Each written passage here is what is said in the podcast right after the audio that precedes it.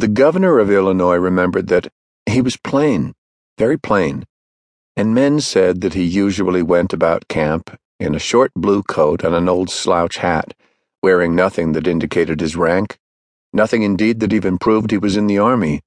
The men of his regiment spoke of him as the quiet man, and afterward they admitted that they never exactly understood him. He was not in the least impressive, but somehow he took charge, subduing the disobedient without, apparently, using anything more than a hard look and a soft word. It was told that one time he personally jumped a drunken private who had overawed the guard, knocking the man down and then sitting on him while applying bonds and a gag. But this, if not exactly out of character, was at least out of the ordinary. For the most part, men seemed to obey him simply because he expected them to do so.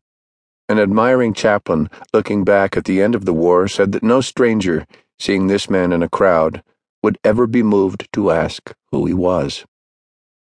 There was nothing about Ulysses S. Grant that struck the eye, and this puzzled people, after it was all over, because it seemed reasonable that greatness, somewhere along the line, should look like greatness.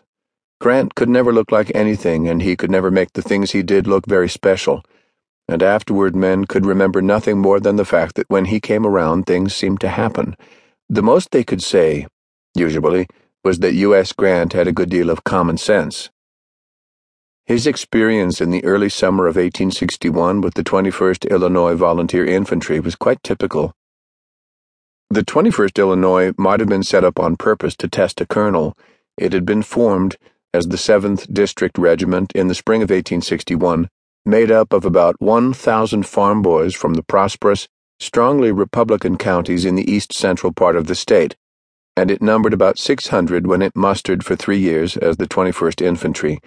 Its members were vigorous, hardy boys, as a veteran remembered, unused to any kind of restraint, every man much inclined to think and act for himself.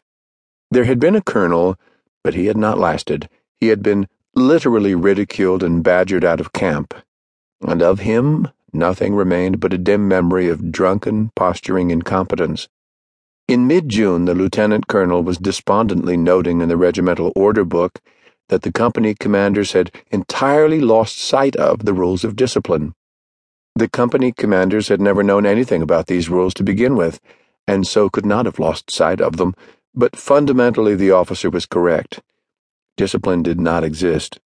A detail of 80 men armed with clubs had been set up to patrol the fences and keep the recruits from climbing out after dark to go and see the girls, or seek some other diversion, but it was accomplishing nothing the 21st, a little restive under military restraint, was flitting past these guards as if they were not there.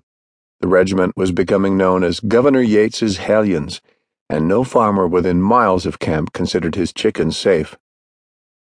The lieutenant colonel, conscientious John W. S. Alexander, was doing his best. As a man, his best was good. He would die a little more than two years later under the Confederate guns at Chickamauga a place that no man in Illinois had so much as heard of in this early summer of 1861. On June 16th, which was the same day Grant wandered in on the regimental adjutant and remarked that he guessed he'd take command, Alexander issued a regimental order demanding stricter discipline, following it with other orders setting up a very tight routine. The men were to be turned out each morning at five o'clock, and at seven thirty, breakfast and ordinary camp chores having been disposed of, the day's work would begin, with three and one half unbroken hours of drill by squad, by company, and by battalion.